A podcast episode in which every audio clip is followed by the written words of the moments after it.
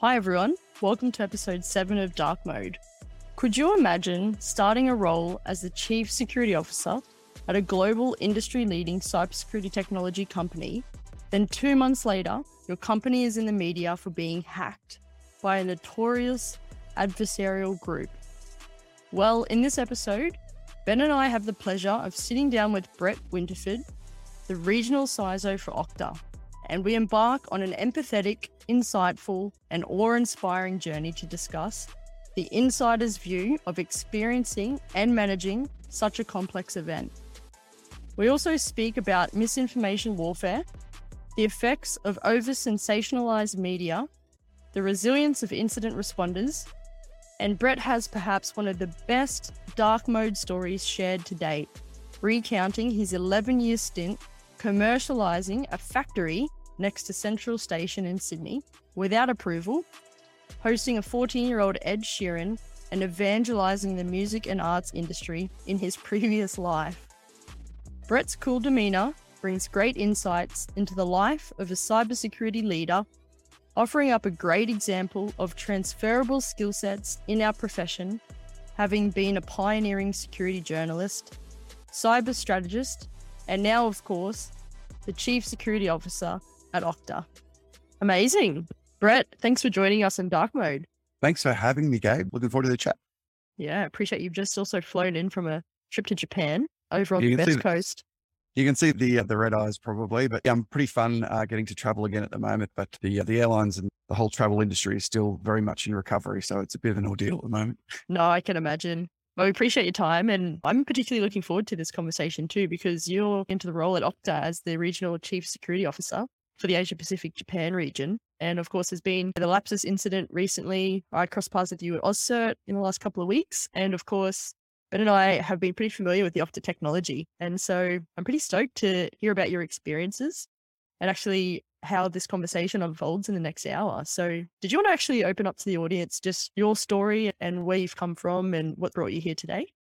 Yeah, as you mentioned, APJ, Chief Security Officer for Okta. I've been with Okta for about 14 or 15 months. I only came into this role in January. I was in an internal cybersecurity strategy role, working with the global CISO prior to this and doing a bunch of outreach work for the global office. And as you mentioned, I live over on the best coast of Australia, and the hours of doing a global role from here can sometimes be a bit taxing on a young family. So I've moved over into this APJ role and I couldn't be happier. I've just had my first kind of bit of a tour of the region, both virtual and physical. And yeah, it's super exciting for me. The role basically involves any time an Okta customer or an Okta prospect or anyone of that nature needs to understand a little more about our security and hear about it firsthand from someone in the security team. And that can be as banal as making inquiries, handling inquiries from the supply governance perspective through to when one of our customers wants to put me in front of their stakeholders to talk about themes in the security industry or something specific to Okta and identity. So yeah, super fun role. Prior to this, I've bounced for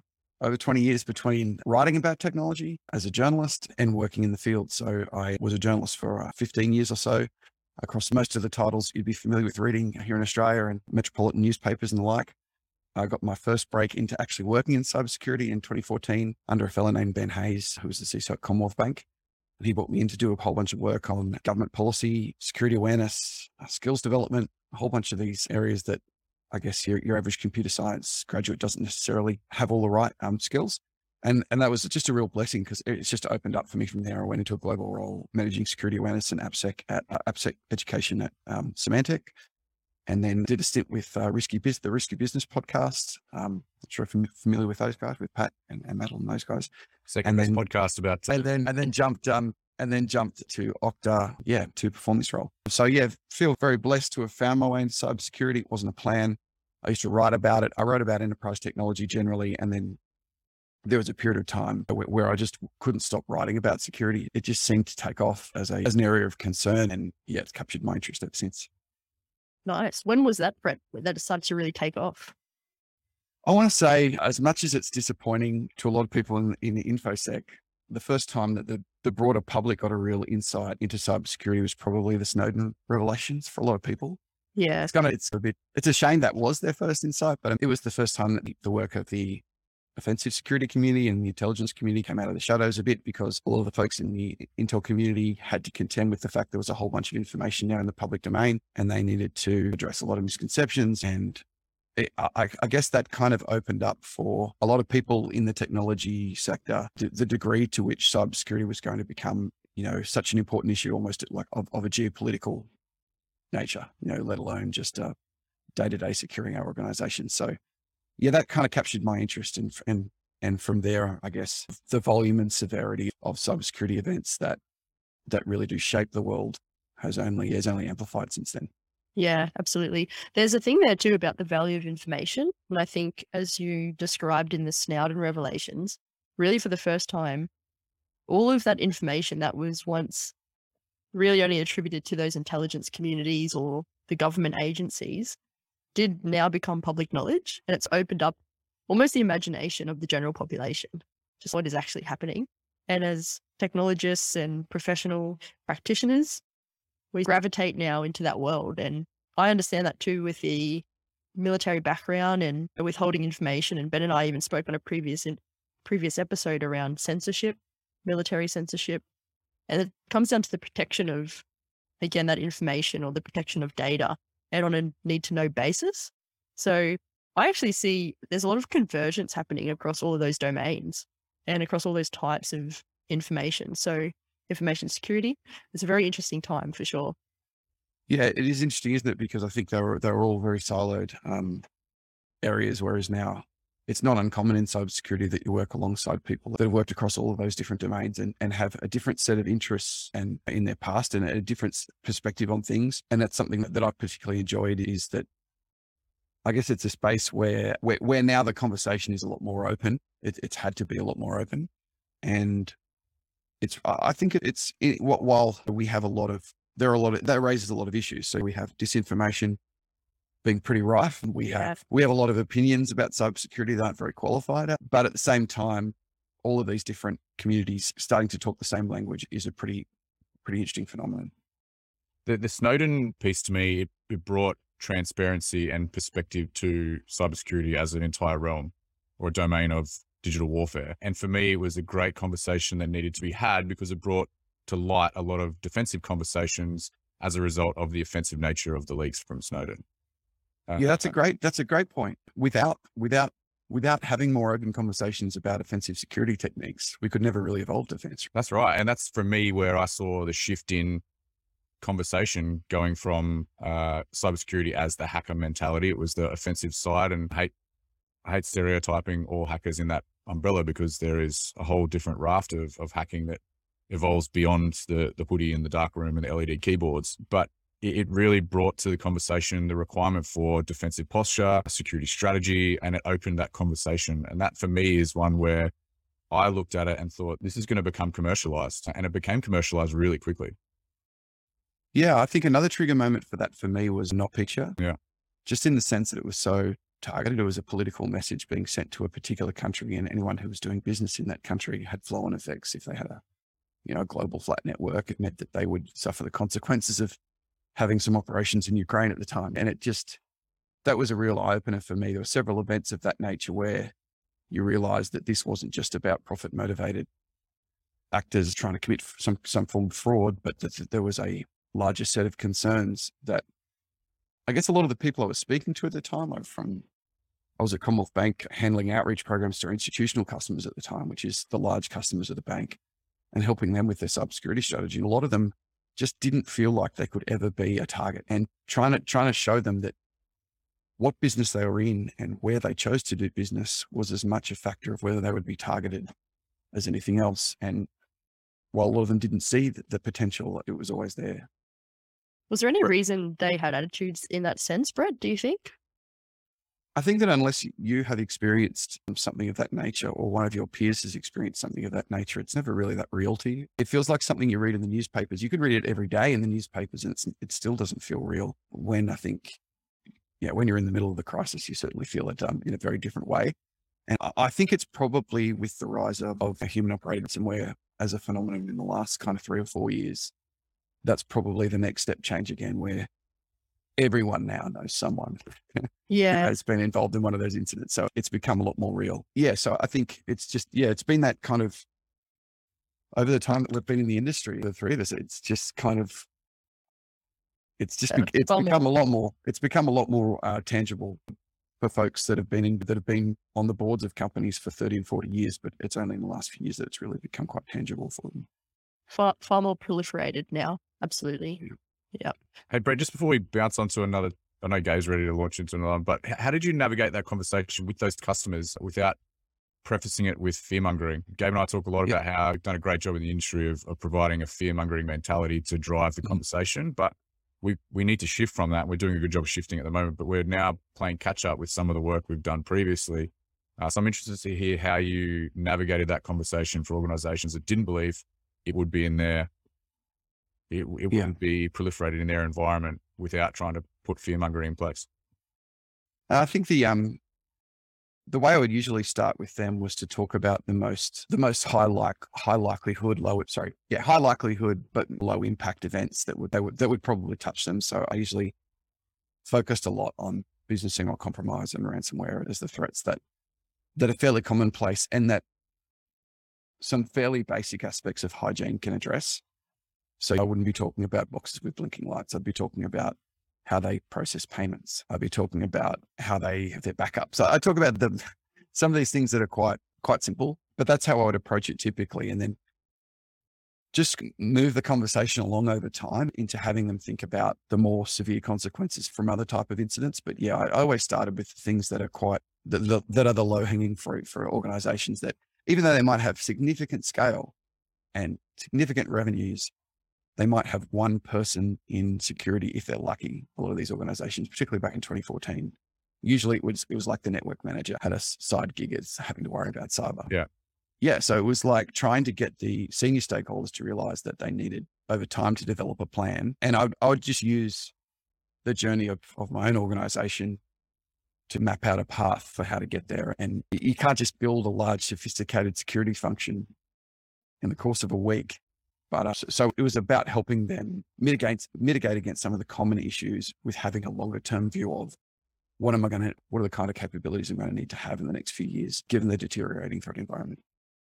Yeah. We hosted a customer event just last week, Brett. And again, it's particularly the smaller organizations or the mid-sized organizations in Australia, they've got the IT leadership at the table. And they're like, we're getting scrutinized more and more every day because of increasing InfoSec requirements from our customers. It's like, how do I keep pace with that as a non-security expert, but as the leader of this technology function with the responsibility back to my business and to my external stakeholders? It's like they're really increasing from a requirement perspective, but also an expectation perspective. And then let alone the complex and ever-changing nature of what security entails. So it's a very key point for sure. I don't know how they do it sometimes. So like the folks that run 1 and 2 person security teams for hospital networks or universities. And you sit there and you go, all right, I'm used to working now in teams with 100 plus security professionals, with huge specialization, and the complexity of the environment is high and the handoffs create extra complexity. But when you look at networks of tens of thousands of untrusted users, and very minimal resources to work with. So some of these people, that how they get up in the morning and continue to fight the fight just astounds me. That they're sleep at night. Yeah, I mean they're never bored, are they?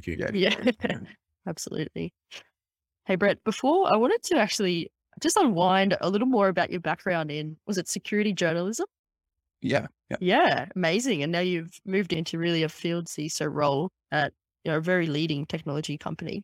So speaking oftentimes around key themes in the industry, I'm really keen to hear from your perspective, what was most interesting when you were writing about security and now coming into the CISO leadership position? Is there anything that's common ground there? Anything that really flicked a switch or? I'm trying to think back. It's a long way now. Other than the risky business experience, it's a long way back to when I was writing about security often. The risky biz experience was super interesting in the sense that Patrick Gray, actually the host of the show, said to me before I came on, it takes a full-time job for someone to do a halfway decent job of being able to map the trends that actually matter to defenders, and that we have huge threat intelligence teams for this purpose. But even just going on what information is public domain, the volume of information is huge, and the volume of noise takes up most of that. And it's very difficult to distill it down for people in InfoSec, just what mattered this week. Mm. And so I started this newsletter with him where we tried to distill down what mattered over the week, get to the crux of what does it mean for your strategy. And at the time, like this is 2020 kind of period, we had the huge shift to remote work and the massive emphasis of security researchers hammering away at devices on the edge of the network, and just the volume of high and critical vulnerabilities being published at that time, and the way in which they were then being weaponized quickly and used for attacking at scale was absolutely phenomenal. And being able to, I really enjoyed in that environment, being able to map a trend in a bit of detail, but also be able to figure out what should we be telling people to do about it. That was really fun. And sometimes those skills are transferable into a role like mine. Being able to, not probably sounding particularly articulate today, being able to sit down with a chief security officer or one of their stakeholders and map out how attacks are changing and the way in which they need to accommodate them is funnily enough, a skill that you'd never probably think to look to a journalist for. But I've often said to other folks that write about security in the industry that they probably undervalue what the skill set that they've developed. A lot of folks think, who else would want to hire me? I'm a journalist, and journalists don't get paid very much, et cetera. And they probably don't realize that they're sitting on some skills that are quite useful. Yeah, for sure. It's almost like the untapped workforce, the untapped talent pools, looking at the transferable skill sets is really valuable for sure. Yeah. That's just one example. There's so many others in there. Like folks that are great educators, to me, we need more of them in our industry. Yeah. That's the beauty of cybersecurity, right? It's a melting pot of a whole raft of different experiences, different, professional experiences, personal experiences, but everyone brings something unique to the industry. And it's the only industry I've been a part of that welcomes that wholeheartedly. It's less about your certification criteria. It's more about what experiences have you got? How can you then impart that into the industry and deliver value? For me, Brett, it's your communication skills as a journalist is what has, driven success for you to date. We listened to a keynote at AusCert, and the way you delivered that with a finite amount of time translates directly to when you were writing about technology, where you have a finite number of words to deliver a message and make sure that's succinct, but everyone that reads it or everyone that's there and is listening gets the key messaging across in that finite time or finite resource.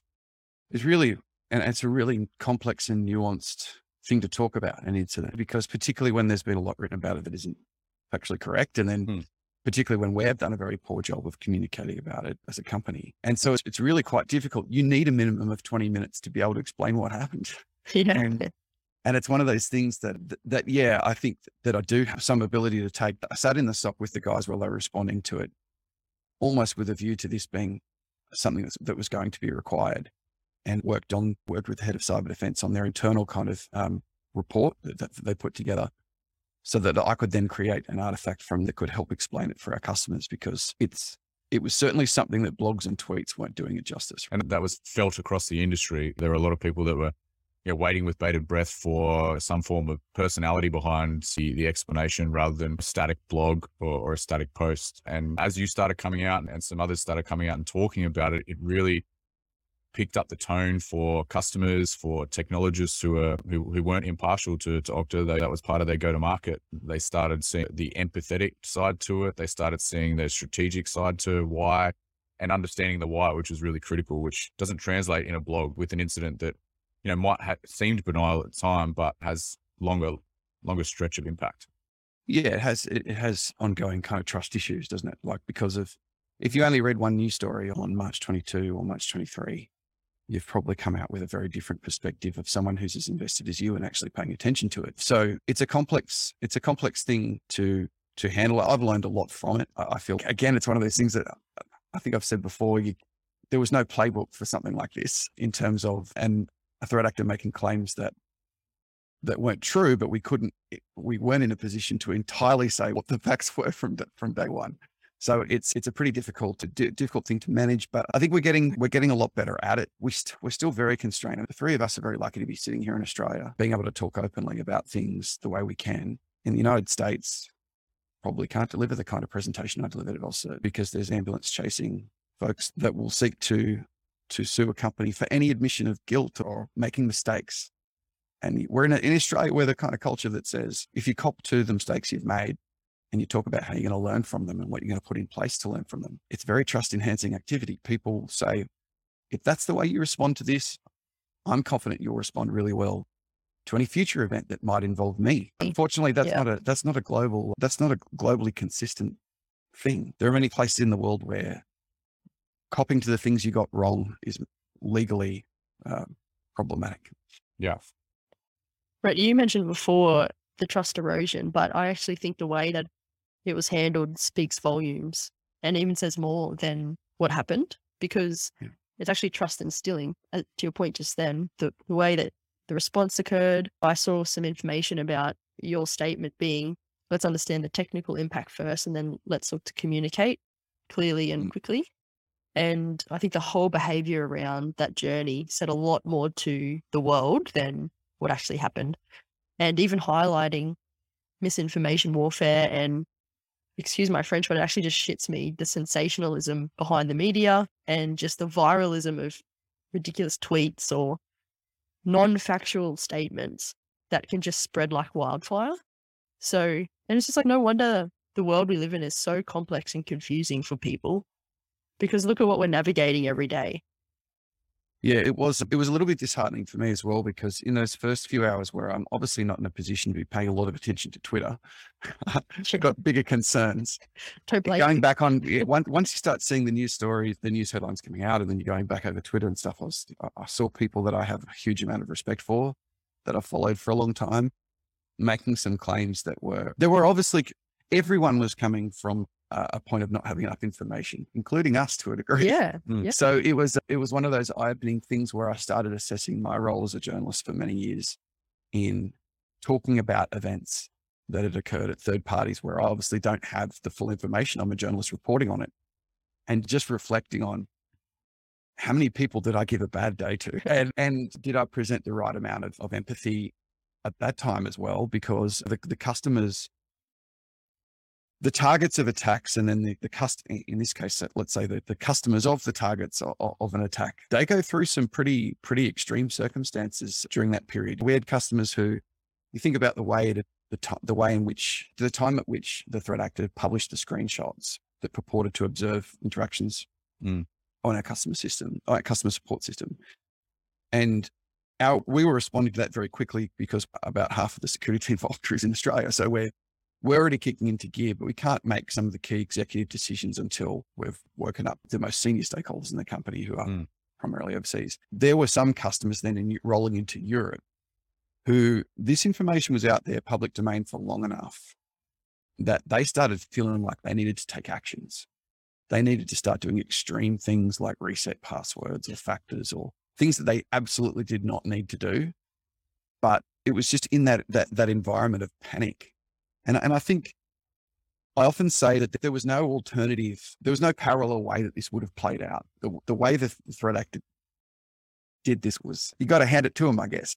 They controlled the hack from the start. Oh yeah. They published some screenshots 4 hours after they said they hacked Microsoft and stole source code. So they are already the editors of every technology and security publication wants a story on LAPSUS$. Because 4 hours earlier, they said that they stole source code from Microsoft and hash passwords from LG. And it's only a few days earlier that, you know, they've claimed to have stolen considerable volumes of data from Samsung and NVIDIA and others. So they're the hot topic of the day.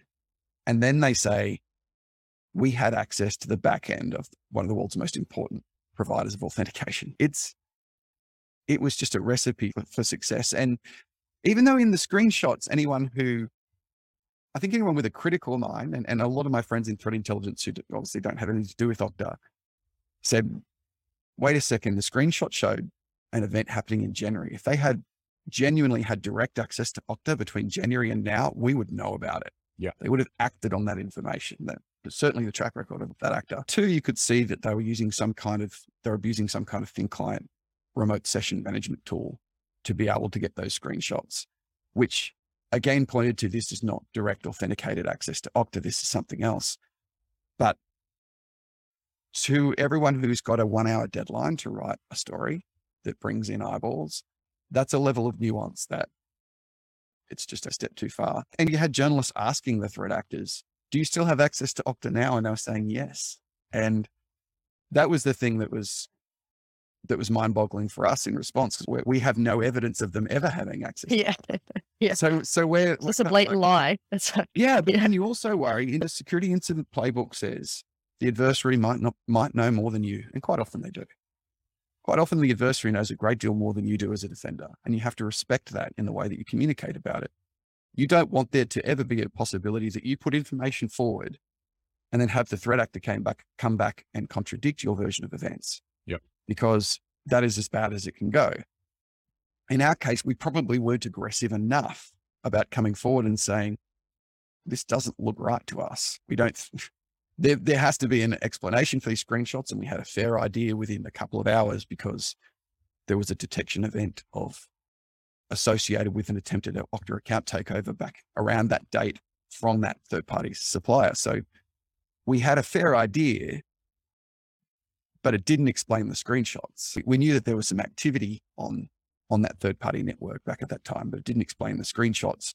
It didn't explain and for us, we'd been assured for several months that there was no impact from that event on the third party to Okta and its customers. So that was the piece that was the gap that we had to fill, but it took too long to fill that gap. And in the meantime, that just created a void that the threat actor themselves could insert themselves into. And they could, as you say, Ben, they could control the narrative. They had an open Telegram channel that was feeding direct response to journalists, to the people listening that, as you said, had such a speaker or a megaphone by that point. One question for you internally, how did you keep the calm and control the internal narrative within your team, noting that the actor had that megaphone publicly and it was being criticized externally? How did you control that narrative internally to keep calm? Not a lot of problems with the security team themselves. There's a lot of people who've been through a lot of incidents before that I don't think there was ever an issue there.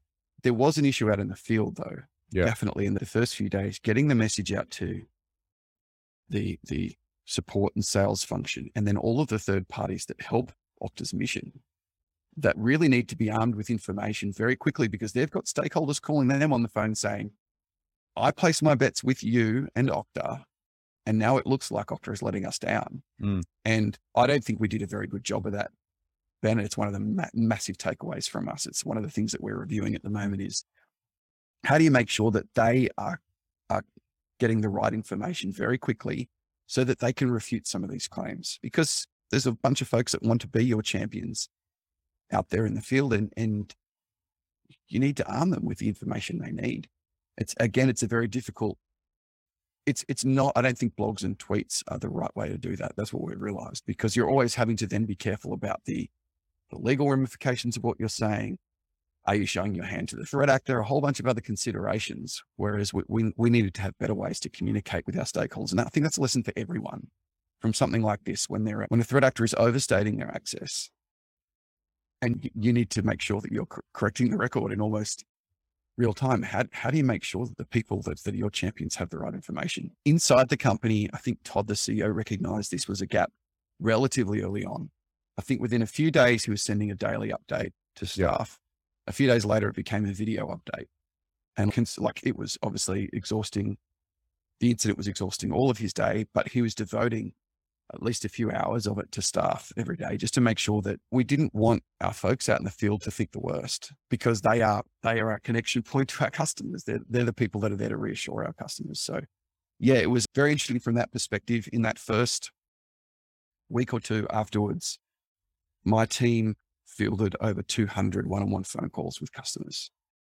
And that doesn't represent probably 1/10 of the customers that inquired, but the ones that where we had to talk them off a ledge. And so, yeah, it became, and then Todd and Freddie and David Bradbury, the global CISO, they were pulling together panels of customers after a short amount of time, 25 and 30 at a time, because we realized we needed this one-on-one touch point, because trying to control the narrative through media and social media, et cetera, at that point, we'd lost the battle. I mean, we'd lost the battle pretty much. What were those responses from the customers and those more intimate conversations, Brett? I'm sure that tabletop exercises don't necessarily give you that level of preparedness you can ever expect in any type of scenario like this. And particularly the reflective point around lessons learned, really crucial. So how was that all interwoven into some of those more intimate conversations and the feedback as well from those customers? The conversations always started pretty badly. You know, they would start with an explanation for what's going on. And typically they would be able to quickly articulate to us where they're feeling the pressure. It wasn't just that they were worried about whether they were impacted or Okta was impacted. It was about, Brett, put yourself in my position right now. I'm the chief security officer of a large bank. I have a board who's just read in the newspaper that Okta has been hacked. Understand where I'm at the moment. That would be where the conversations would start. I'd talk them through what we knew and what we didn't know. That would be probably the first part of the conversation. That would very quickly get them to a point where they realized that there was really no impact. But it takes time to get through that. Then we would move on to the plan ahead, the action plan. And over time, that was, it started from us even asking them, here is what we're thinking of doing to remedy this, and getting their feedback on it. And then it became a little more, we're hearing the same themes consistently about what customers wanted and what we as a security team had in some cases always wanted. And so we started pulling together a bit of an action plan. And then that was formalized into a document that was sent out to any of the customers that inquired in the end, along with a forensic report to show them, here's a third party validating the conclusions of our investigation. And the action plan is usually the thing, like you say, Ben, it was yourself, Gabe, I think. That's where the trust enhancing behavior is, that they can see that even though it was a very minor incident, the fact that we're willing to make so many changes in a short amount of time demonstrates that we absolutely realize how critical we are to our customers, and that we do put them in this very difficult situation when there is an event that is being disclosed like this in the public. So yeah, it was, I think the action plan was really critical. In most cases, customers have said, hey, I wish some of my other vendors would maybe take the same approach for far more significant incidents. Yeah. I believe you almost outlined there, Brett, a bit of a blueprint that a lot of organizations or people who experience a breach or a compromise or misinformation warfare or some sort of public domain, how would you even describe it? Event in a similar scenario, which is have that over communication back to key customers, but the preparedness around, let's get people in a room, let's understand the scenario. You're having CISOs come to you. I'm feeling this immense pressure from the board, and here's my responsibility back to my own organization. Here's what I'm experiencing. And you took that very empathetic lens as well to really consume that, but then outline what you knew and what you don't know. And then really consolidating all of that into an action plan that includes all the key themes and the remediation, but importantly then disseminating and validating the report to say, here are the findings, here are the lessons learned, and here's what we've done about it. And then just really what underpins all of that is that continuous feedback loop as well. So it was almost like the golden 5-step process into an experience, what potentially could also be used in the future, but it's always really dynamic and really fluid. And for me as well, what really underpins a lot of this is really the psychological element and the human element to things that happen of this nature, because that's really what's first and foremost the most critical thing here. We all live in quite a dynamic world, and it's the relationships that we have between all of us, internally, externally, personally, professionally, that is crucial in actually maintaining the integrity of those trust implications and the future of what you guys are building at Okta and all the stakeholders that come in and out of that in such a fluid nature. So it's a pretty remarkable thing that has been undertaken. And I would even say a remarkable plan that can be used in the future as well. Yeah, it's been good for me in one sense, in that I came into a role that was customer facing for the first time in January. And I said to my boss at the time, it's just going to take me a while to get around the region and meet everyone and know who they are. Yeah. geez, nothing like an incident to have me meet everyone. Propel that forward. I've overpromised now because I've met so many of them in such a short amount of time, and there's so much I want to do. But I guess these kind of events are good. It do have a plus side on the end of it, in that it does bring a lot of these stakeholders together in a more meaningful way than just simply a contract negotiation or renewal time. When we talk about the security schedule in the contract, it's not a meaningful conversation. This is a far more meaningful conversation. And yeah, one of the incident responders actually said to me, one of the guys here in Australia at the time, he said, "Brett, if there's anything that you can help us with out of this, I'd like to have something like what the ANU produced after their intrusion." Do you guys remember that ANU report that came out? Fantastic. And at the time, there really hadn't been much like that, particularly when there was a state-backed actor involved, where they just came out and said, "Here's everything we know." Yeah. And again, they have the blessing of being a university in Australia, where the environment is such that's not such a legally challenging document to produce.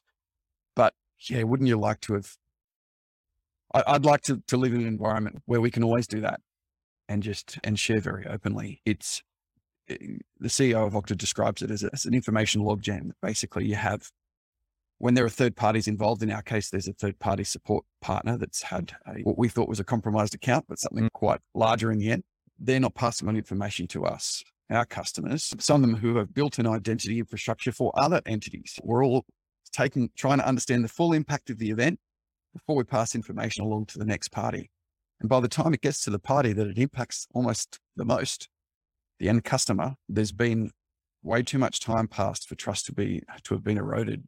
And so this is an industry-wide problem. We thought we were trying to set a new precedent during the incident when David and Todd decided that we would tell the world that because there was a threat actor on this third party's network for these 5 or 6 days, that if there had been any request from their network to an Okta application during that period of time, whatever one of our customers was looked up during that probably legitimate support interaction, that we would then notify those customers that they were exposed to a third party network that we didn't trust for that period of time. So that's where we came out. We said 366 organizations. We're telling them your account wasn't compromised. There was never an account takeover event. We were never compromised, but we can't say with 100% certainty that a threat actor didn't view a legitimate support interaction that involves your organization.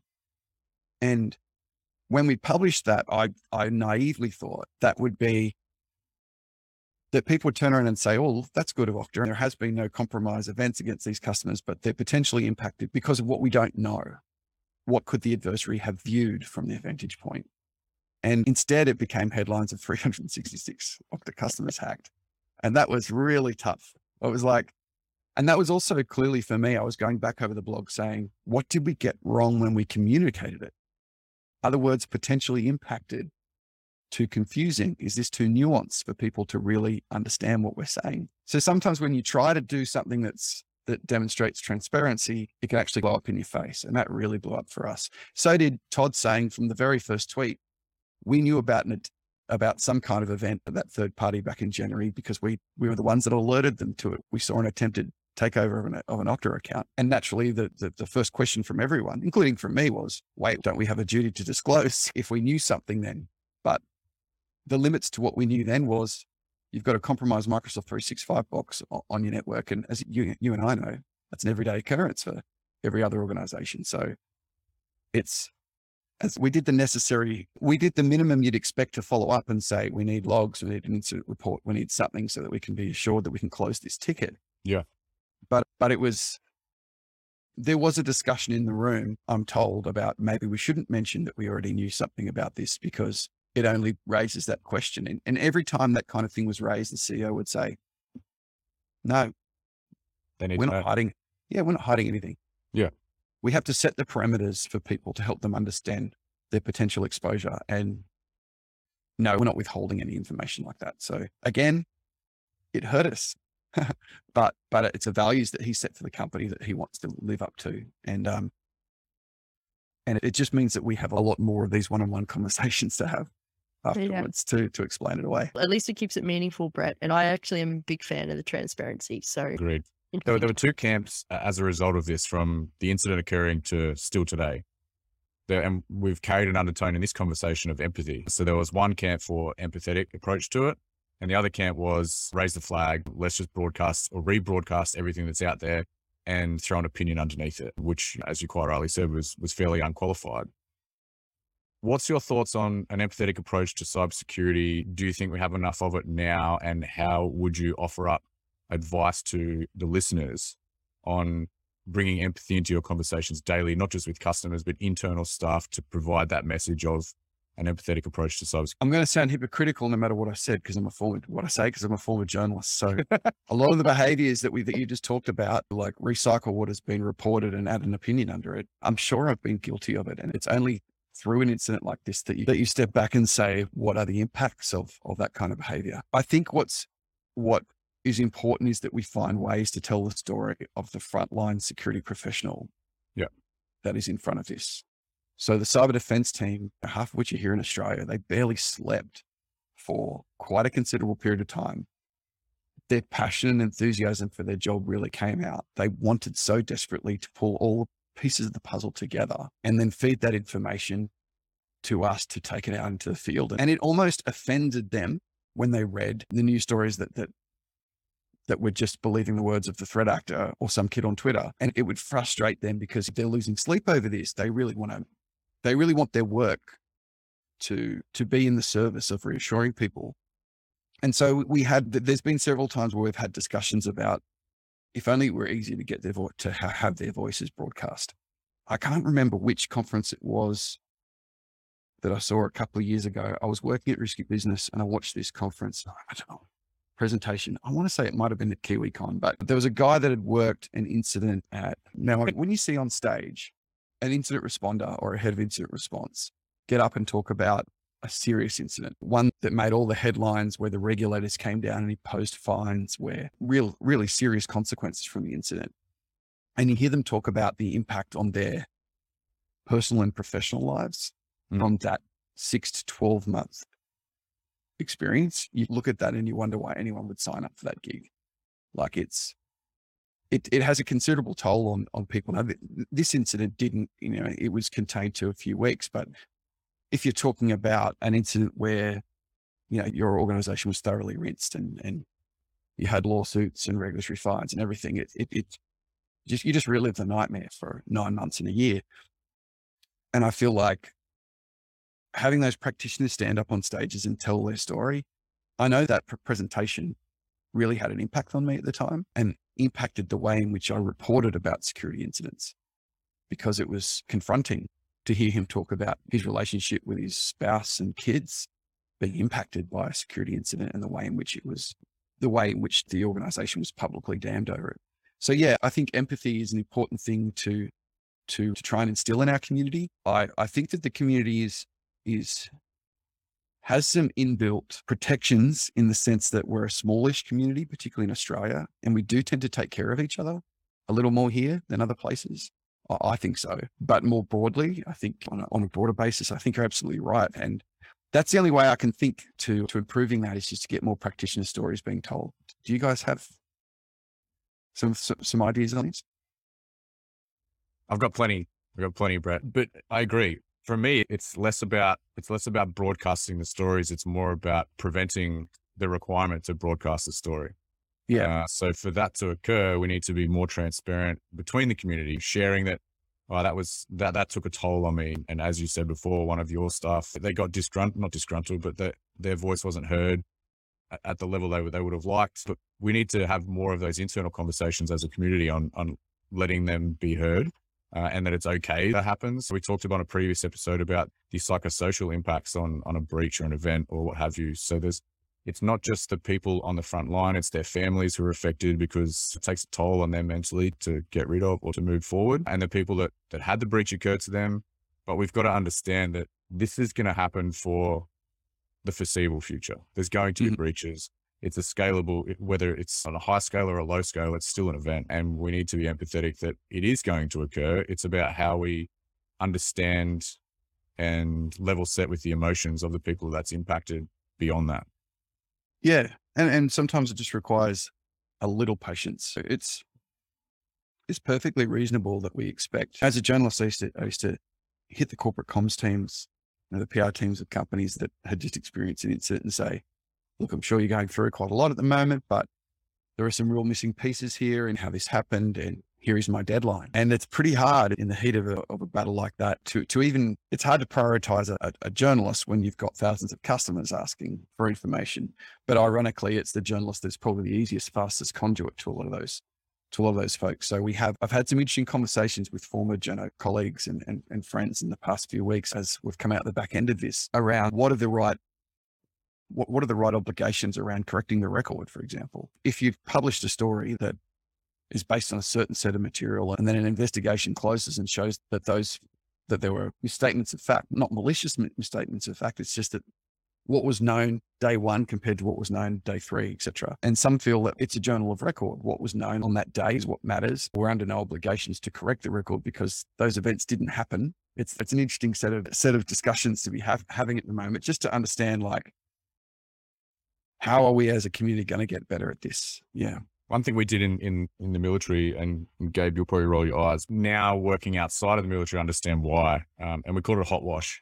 And after a kinetic action, or if after any event that occurred and it was deemed, or it wasn't deemed, when an event occurred that raised the profile of adrenaline in your system, whether that was a kinetic action, whether that was an insertion, or anything that occurred that raised that level of adrenaline, we did a hot wash after. And it was a chance for everyone in the team to sit down, small teams, small environments that I worked in, but everyone was emotionally available to release what happened, how they felt. And it was a way of broadcasting that to a wider cast so that you felt okay in the moment. And I know that helped a lot of my former colleagues and brothers and sisters in the military to be able to overcome some of those inner demons at the time that could have taken over. Wow. So we called that a hot wash. Everyone sat down and it was done in a very open forum, but it was okay to be emotional. It was okay to do that.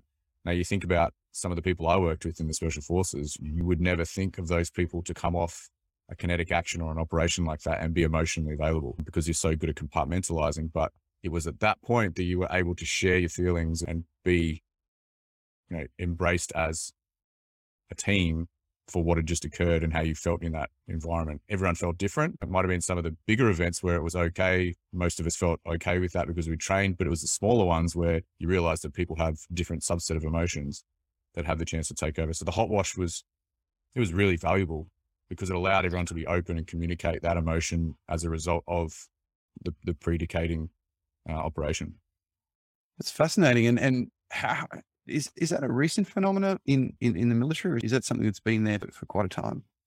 Good question. I actually don't know the history behind it. Gabe, you might know more, but for me, I worked there from the early 2011 through, and it was always a thing with the teams I worked. I was pretty fortunate enough to have leadership that were open to understanding different levels of emotion, and that emotionally charged teams were not effective. And to achieve a state of flow as a team where you inherently trust left, right, forward and rear, you needed to understand the emotions that could be charged behind that. So I was pretty fortunate, but I'm not sure of the history behind it. There's a lot of brilliant concepts and methodologies out of military, and perhaps that's why we see a lot of translation into the corporate sector too. Spoken about. Yeah, I could see definitely application. Yes, obviously the emotions aren't nearly where they would be after kinetic action, but the concept would be very applicable, and also it could address lingering resentment between teams. We have post-incident reports and post-incident reviews. But they are they're not really based on how everyone felt at a given moment in time. They're more about what action took place. How did we respond? How could we respond better? What are we going to do different next time? It's a little bit more tactical and operational rather than thinking about the human side of it.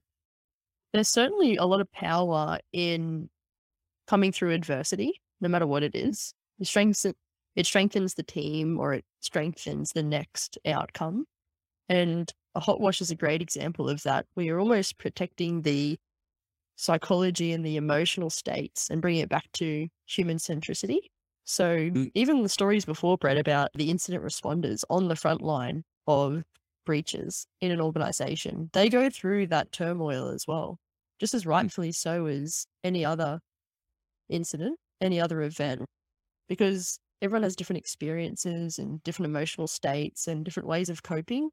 So it's also like you can have the formality and the reporting structures and the recap of the events and the action plan, but it's also just as importantly is the parallel track to say, how are we all feeling? Should we sit down, put our arms around each other and speak about it? Are you ready to do that? Or is there some sort of ongoing hot washing that needs to occur? We always did the after action reviews and everything like that, as you mentioned as well, Brett, which are equally as important. But the emphasis on the emotional side of it comes out in that hot wash where they're a statement of facts. The reports, they're all statements of facts. What's happened? What are we doing about it? But it's the hot wash that really gets it's hard to provide a statement of facts based on everyone's individual emotional state at a point in time. So you still go through the entire operation, the entire event, whatever that is, in a timeline based scenario, but give everyone a chance to describe how they felt at the time, what made them make that decision.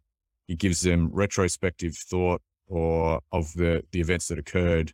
And then they're then able to share their emotions behind it. So then you get an understanding of, was it an emotionally charged decision?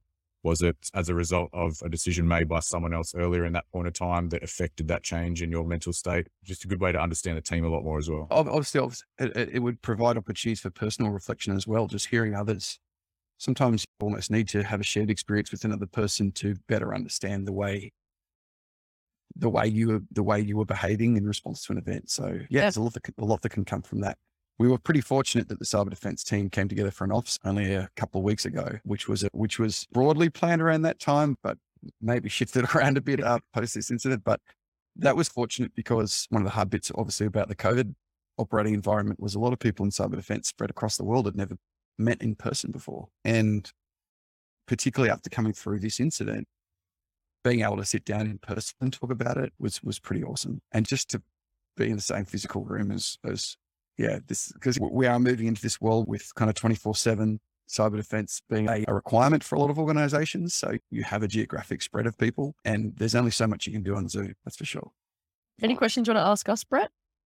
Oh, I want to go back and watch all of your previous episodes now. It's been a really engaging conversation. We get pretty deep. We get pretty quickly into deeper meaningfuls. That's for sure. Yeah. I also enjoy them. Not expected, but really pleasant. I feel like I should have a glass of wine in my hand. Yeah, this may look like water, but it's potentially not. Brad, there's a lot that you spoke through before, which resonate with me because I actually love the criticality of information as well as empathy being an undertone to this conversation. Information is just as equally there. And I think I remember saying to Ben in one of my global perspective ideas and where we can take the future and technological advancements is like, how can we create a product or some sort of mechanism to actually validate information as it flows through our world and all the big network of nodes that exist? And you were speaking about the reflection internally at Okta around how can we communicate better to the field or quicker? And there's a whole decision-making loop that comes with that, the time payoff versus is it better to wait or whatever the case is. So there's a lot there for me that I'd love to unravel in the future. But just the criticality and the viability with information itself is so important in where we're going because the world is changing so rapidly and socially, economically, technologically, it's all changing and advancing so quickly. It's like, how do we bring those reflections back to the core and even as individual humans and our own values and decisions and make sure that we're looking after each other, but also protecting the integrity of the information. It's probably even a cool concept even associated with InfoSec and cybersecurity. So very interesting to me there. Yeah, it's super, super interesting. I think most people in cybersecurity care a lot about the integrity of information. Like that's why we have such fierce arguments about it.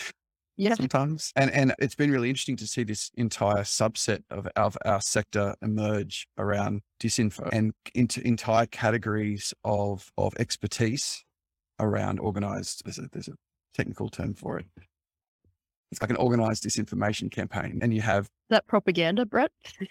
Yeah, basically. And yeah, the social networks call it organized synthetic disinformation, something of that nature, but it's trying to lay a distinction between a level of, I think it's about, they need a technique to be able to have a defining criteria by which content is moderated or removed from their platforms. And so they have to be really precise about their language in ways that maybe I don't. It's amazing that there's this entire field that has to focus on that now. Yeah. And rightfully so, because back to even information warfare, like it's disinformation warfare. Yeah. Is getting into the psyche and that the psychosocial element now to say, there's actually just, this is all incorrect. Look at the weeds of what we're dealing with, and distinguishing between what's factual and what's not could actually be what ends up impacting someone in their personal lives. So it's a very important topic to be discussing. Absolutely. And I think we have a media environment that isn't conducive to reviewing information with any level of patience or diligence, because it's the business of media that is unfortunately changed. And we're at a point in time now where getting good quality information sometimes has to come at some cost, because like I was saying earlier, when I first started working with Risky Biz, and Pat said, it requires someone to be paid full time just to be looking at weeding out all the noise. And you can imagine that this is going to become I think it's going to become more and more critical for every security organization. It's a function of threat intelligence, I think, but there is a little more to it in terms of understanding the impact of what information is in the public domain and how trustworthy it is and how much you're relying on that information to make decisions about your security. It's almost a subset of threat intelligence, isn't it? Well, yeah. A whole nother conversation. This is a whole nother podcast episode, Brett. So that's forward you another invite. We're going to need to get you back on that one, Brett. But it's intelligence for sure. It's like a living, breathing intelligence map. Let's open source it, throw it in there because what's in the public domain might necessarily be really that worthwhile for decision-making. Absolutely. All right. We're going to ask the big question. What's the big one? So every episode before we wrap up, Brett, we tend to ask our guests for their best dark mode story. So it can be anything related to dark mode. It can be whether it's something you've done with a dark side to it. It doesn't have to be incriminating. Jeez. But it could also be like a platform-based dark mode instance. I always talk about how my conversations with customers always begins with the materialistic side. That is, do you have dark mode? As materialistic as it is, it's the first question that comes up in even the biggest enterprise customers. So selling point. Yeah, it's a selling point. Have you got a dark mode story, Brett? I'm struggling. It might be the lack of sleep. It's the red eye plight for me. Yeah. What's my dark mode story? I don't have a particularly dark background either. What about something you've talked about in Risky Biz or anything you've written about that you thought, probably shouldn't be writing about this. It's a bit too dark for me. Or what comes to your mind, Brett, when you think about dark mode? I fairly literal with dark mode in software. I was about to say, we've just lost Brett's connection there. This is his dark mode story. This could be the best dark mode story of the podcast yet. Oh, I wish I had a good one for you. When was the first time you experienced dark mode? How about that? On a platform. The first time I experienced dark mode. Do you remember the first? It's boring. Platform? I think it was Twitter or Slack or something boring. I'm really not that interesting, am I? No, it is not that boring, because if those applications have dark mode, all of them switch over. Yeah, for sure. It is interesting, isn't it? Why do we prefer it so much? I guess we're spending too much time in front of our devices, and we need to stop having this ridiculous glare at us. It's not as harsh on the eyes. Yeah. Yeah. Just focus. What are some of the other tell me some other dark mode stories other people have told, because it might spur something in my. We've had a couple. So some of the ones was actually, John's was funny. John Stern was on the last episode, and he talked about how him and his mate wanted to be roomies at university together. So they filled out the application online, but what they did was they worked out there was 4 or 5 different dorm facilities. They wanted to be in the best one that had the athletes in it, because it had the best facilities. And so they put in there, it said your priority of dorm allocations. They put in the top one, then they filtered out the next 3 ones they knew they were never going to get, like the female only lines, the female athlete village, and then something else. And the next one was, we want a smoking room, so we could get a room that was for 10 people, but only for the 2 of us. The next one was, so they essentially created the application. Gamified. Yeah. Yeah. to get into the room that they wanted, and they ended up with a room by themselves. Everything worked out perfectly, but they socially engineered it so that it came to fruition. Another guest talked about how Chase Cunningham, how they were doing a physical pen test on a building, and to get into the server room that had automatic door openers on the back end so that people carrying servers, the door would automatically open for them without the requirement for fingerprint scan on the way in. They would lay underneath the door and blow up party balloons and then let the party balloons go into the room. Oh, nice.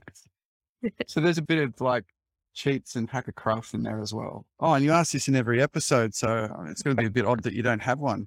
I'm just really not that crafty. It's got no technology bent though. That's why most of the way I've cheated in life have had nothing to do with tech, but I managed to live in large warehouses next to Central Station, Surrey Hills, for 14 years up until not that long ago, up until about 4 or 5 years ago. And these were commercial leases. And the idea was you'd sign the lease to say that you were going to use it for a business purpose. And as long as you never caused the landlord any problems, they never asked any questions. So they never set foot in where we lived. And we built these ladders up to loft beds and had like various flatmates living in there. And the two spaces were big enough that one of them I turned into a live music venue that I ran for 11 years until COVID, because can't pack 100 people in a small warehouse in the middle of a pandemic. So yeah, this was in Sydney, and it was really interesting because every year I would get a note from the City of Sydney Council asking me what commercial purpose I was using these warehouse spaces for. And I always found it funny because most of the City of Sydney calendars had been to my live music venue for a show, so they knew very well what we were using it for.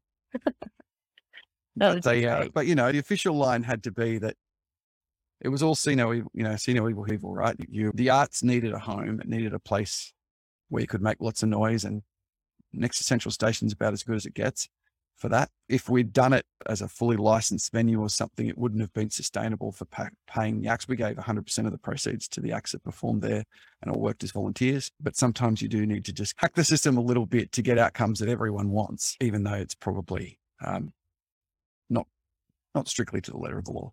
That's a great Dark Mode story, Brett. That's a great Dark Mode story. It's so good. Best act or most famous act? Which one? Oh yeah, let's go most famous then best, because I'm more interested in best, but the listeners might want to hear the most famous. The first show ever in Australia by this particular artist was when he was 14 and he played in my living room. His name was Ed Sheeran.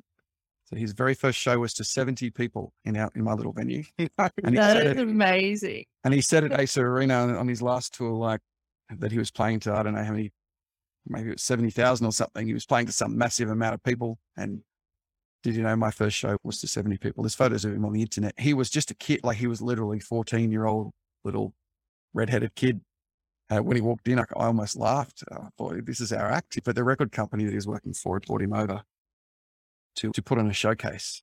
And like, my cheeks are hurting so much from smiling. The Dark Mode stories, Brett. But geez, the best act, there's so many of them. I'm a huge fan of a lot of independent Australian music that most folks haven't heard of, but William Crichton is an incredible act. If you ever get a chance to see William, if you get a chance to see Geordie Lane, although he lives in Nashville now, but he still tours Australia a lot. And Anthony Tannan. Like country strings. That's yeah. Awesome. And Anthony Tannan from New Zealand just won the Tate Prize 2 days ago.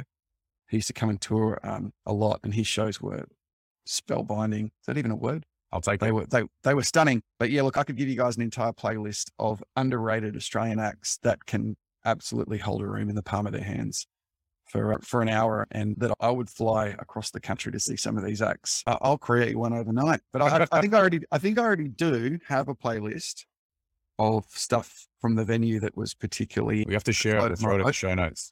Let's do it. I'll send it through. Here we go. Amazing. So it'll be called the High Tea something, but I'll flick it through to you. Amazing. Too good. Wait, was yours a High Tea room? Yeah. Oh, this is a flashback. I went to one of the gigs. Get out of here. Get out of here. Oh, this is giving me goosebumps. All right. Was that your place? Wow. Yeah. Hibernian House. Wow. This is a flashback. Sure. Do you remember who you saw? Nah, I think it was, I want to say like Sultana or someone like that. Did we have Tash Sultana there? It was a while ago, Brett. Yeah. It was, we wound it up 2 years ago and it ran for 11 years. So yeah, it was there for a while. Look at this. It's like 2 degrees of separation over here. Well, it actually gave me a jump on. Yeah. Let's come full circle. That's amazing. Yeah. Thanks so much, Brett, for joining us on Dark Mode. It's been an amazing conversation, very insightful, and even wrapped up with quite left of field and reminiscent topics at the end there. So really appreciate your time and thanks so much again. No worries. Thanks, Gabe. Thanks, Ben. Thanks for inviting me. See you guys. Bye.